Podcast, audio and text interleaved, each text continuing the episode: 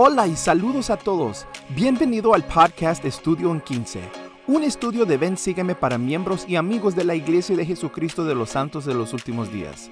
Yo soy su presentador Arturo Olivas. Llenamos el programa con todas las cosas que creemos que no querrás perderte en tu estudio de las escrituras cada semana. Y solo son 15 minutos, así que puede ajustarse al horario de cualquiera. Mil gracias por escuchar y esperamos que disfruten el programa.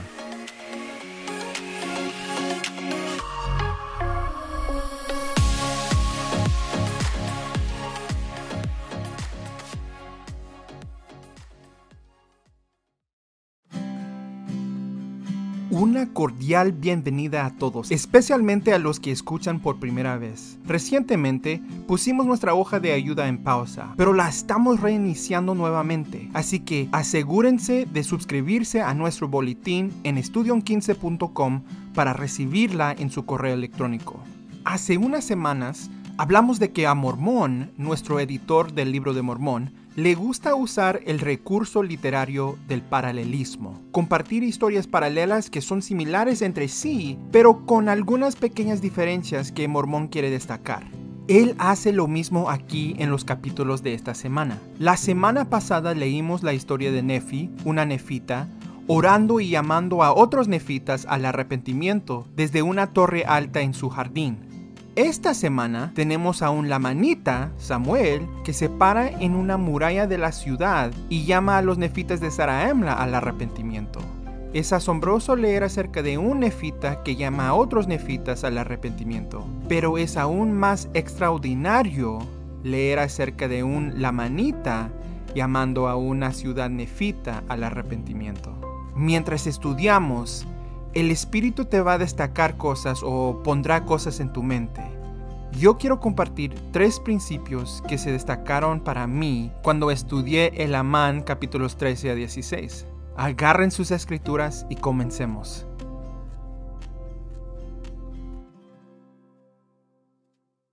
Antes de partir para mi misión, muchos miembros de mi barrio y estaca me dieron consejos sobre cómo servir. El consejo más común que recibí fue, ser 100% obediente.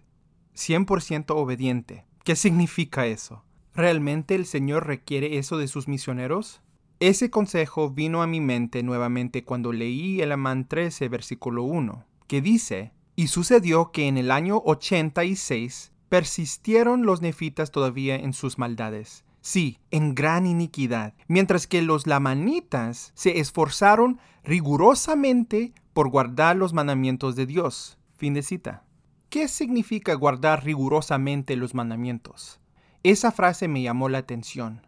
Cuando busqué la palabra, porque me gusta estudiar las escrituras con un diccionario y lo recomiendo mucho, descubrí que una de las definiciones de riguroso era estrictamente aplicado o cumplido. El consejo que recibí antes de mi misión regresó a mi mente porque así es como lo entendí. 100% obediente significa seguir estrictamente las reglas, pero ser estricto ha llegado a tener una connotación negativa hoy en día. Un estudiante podría decir que tiene un maestro estricto, una niña podría decir que sus padres son demasiado estrictos, alguien que vaya a la corte podría preocuparse por tener un juez estricto. Así que tiene sentido que cuando leemos en las escrituras que debemos seguir rigurosamente o estrictamente los mandamientos, puede haber un poco de resentimiento y resistencia. Pero mientras continuaba estudiando esa frase, aprendí algo sobre la palabra estricto.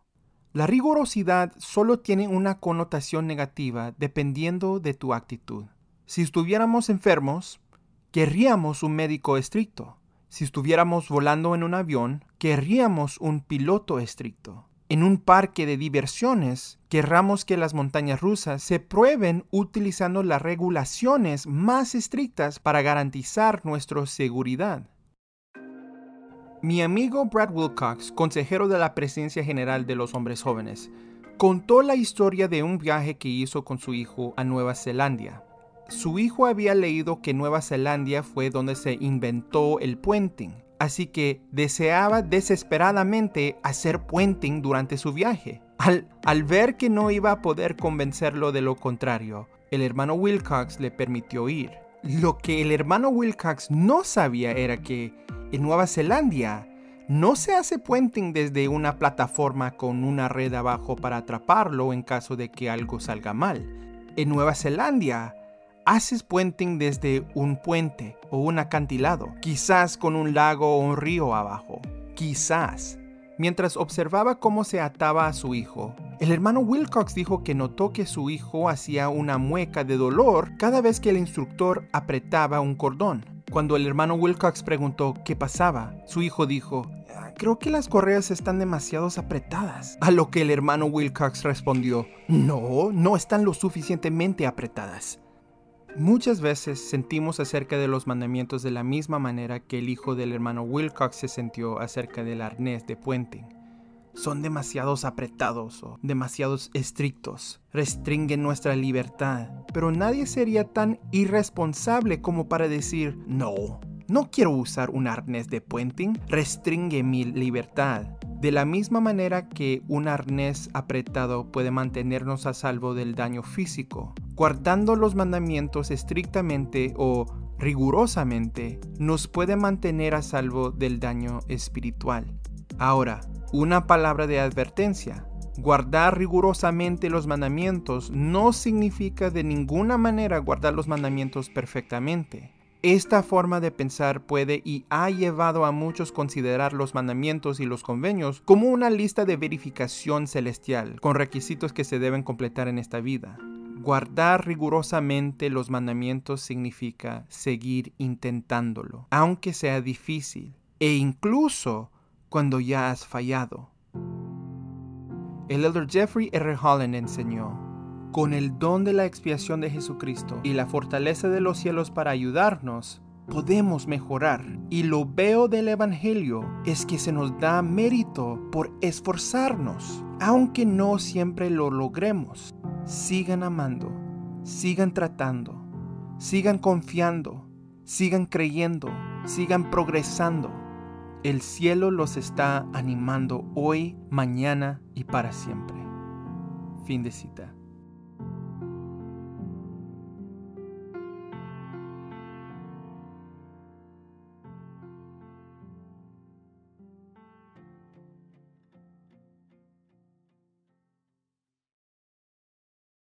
¿Qué es la luz? En la comunidad científica, algunos dicen que la luz se compone de paquetes de energía, otros dicen que es una ola de energía. Pero, ¿qué sabemos los miembros de la Iglesia de Jesucristo de los Santos de los Últimos Días acerca de la luz que el resto del mundo no sepa? Mientras leo Doctrina y Convenios 50, versículos 23 a 25, escuchen y ven si pueden identificar algunos principios de la luz que solo nosotros conocemos como miembros de la Iglesia de Jesucristo. Y lo que no edifica no es de Dios, y es tinieblas. Lo que es de Dios es luz, y el que recibe luz y persevera en Dios recibe más luz y esa luz se hace más y más resplandeciente hasta el día perfecto. Y además de cierto os digo, y lo digo para que sepáis la verdad, a fin de que desecháis las tinieblas de entre vosotros. Fin de cita. ¿Qué sabemos de la luz como miembros de la iglesia que quizás el resto del mundo no sepa? Sabemos que lo que no edifica no es de Dios, es tinieblas, y lo que es de Dios es luz. Sabemos que si recibimos luz y nos quedamos con Dios, recibiremos más luz. Sabemos que la luz puede crecer dentro de nosotros y, mi principio favorito, la luz puede desechar las tinieblas de entre nosotros. Ahora, manteniendo lo que sabemos sobre la luz, vayamos a Elemán 14 donde Samuel el Amanita está predicando y profetizando al pueblo de Saraemla sobre el nacimiento del Salvador. En los versículos 3 a 4, le da a la multitud la siguiente señal. Y he aquí, esto os daré por señal al tiempo de su venida, porque he aquí habrá grandes luces en el cielo, de modo que no habrá obscuridad en la noche anterior a su venida, al grado de que a los hombres les parecerá que es de día. Por lo tanto, habrá un día y una noche y un día como si fuera un solo día y no hubiera noche. Y esto os será por señal, porque os percataréis de la salida del sol y también de su puesta Por tanto, sabrán de seguro que habrá dos días y una noche. Sin embargo, no se obscurecerá la noche, y será la noche antes que él nazca. Fin de cita. ¿Puedes imaginar una noche sin noche? Un día y una noche y un día como si fueran un día y no hubiera noche?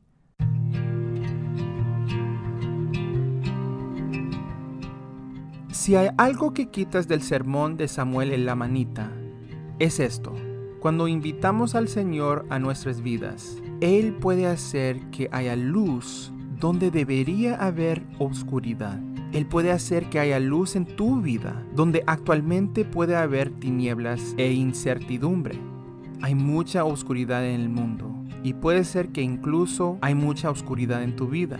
Quizás haya relaciones tensas, quizás haya incertidumbre financiera, quizás haya una soledad sofocante, puede haber una pérdida penetrante o una salud inestable, cualquiera que sea nuestra obscuridad. Recordemos que nosotros como miembros de la iglesia sabemos cosas sobre la luz que el resto del mundo no sabe. El Señor puede hacer que haya luz donde debería haber tinieblas. La luz de Cristo ahuyenta más y más oscuridad a medida que crece continuamente dentro de nosotros. El elder Dieter F. Uchtdorf enseñó, cada vez que vuelven su corazón ante Dios en humilde oración, experimentan su luz. Cada vez que procuran conocer su palabra y su voluntad en las escrituras, la luz aumenta su brillo cada vez que perciben la necesidad de alguien y sacrifican su comodidad para tenderle una mano con amor, la luz se expande y crece. Cada vez que rechacen la tentación y eligen la pureza, cada vez que piden perdón, cada vez que testifiquen de la verdad con valentía, la luz ahuyenta las tinieblas y atrae a otras personas que también buscan la luz y la verdad. La luz de Cristo infunde esperanza y felicidad y produce sanación de toda herida o enfermedad espiritual. Quienes experimentan esta influencia refinadora se convierten en instrumentos en las manos de la luz del mundo para llevar luz a los demás. Ellos sentirán lo que sintió el rey Lamoni esta luz había infundido tal gozo en su alma que la nube de oscuridad se había desvanecido y la luz de la vida sempiterna se había encendido dentro de su alma. Fin de cita.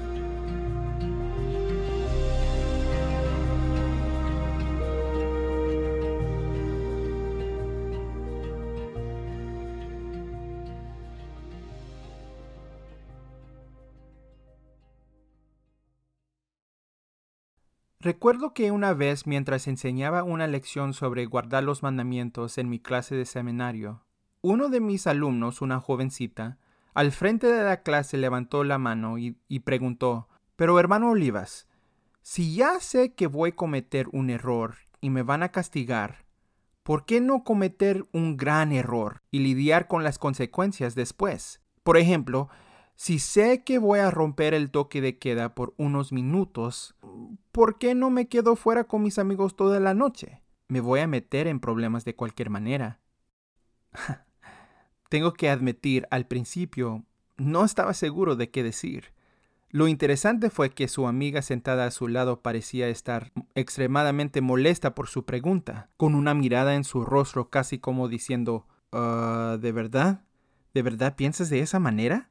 Después de pensarlo un poco, dije, bueno, probablemente la consecuencia más severa que enfrentamos cuando rompemos una regla o mandamiento es que perdemos el espíritu.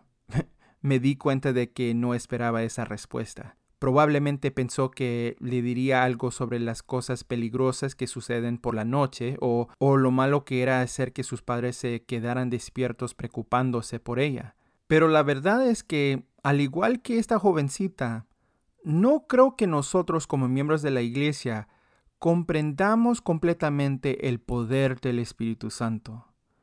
Esta semana leímos acerca del Samuel en la manita y su genial sermón a los nefitas. ¿Y qué es lo que todos recordamos sobre la historia de Samuel en la manita? Le lanzaron flechas, pero Dios lo protegió. Esa fue mi canción favorita en la primaria cuando era niño. Pero regresando al punto, ¿sabemos cómo protegió el Señor a Samuel?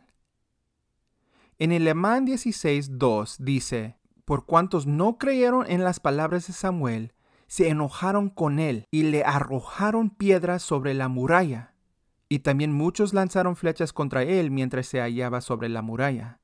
Mas el Espíritu del Señor estaba con él, de modo que no pudieron herirlo con sus piedras ni con sus flechas.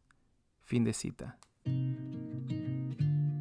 Sabemos que el Espíritu Santo es un consolador, sabemos que Él es un purificador y sabemos que es un testigo, pero creo que a veces nos olvidamos de que también es un protector. Al igual que con Samuel, mientras tenemos el Espíritu Santo con nosotros, ninguna piedra o flecha metafórica que nos arroje el adversario podrá herirnos. El presidente Russell M. Nelson en su primer discurso dirigido a los miembros como profeta y presidente de la iglesia, nos dio la siguiente advertencia. En los días futuros, no será posible sobrevivir espiritualmente sin la influencia guiadora, orientadora, consoladora y constante del Espíritu Santo. Fin de cita. Gracias por escuchar otro episodio de Estudio en 15. Felices estudios y recuerda, eres uno de los favoritos de Dios.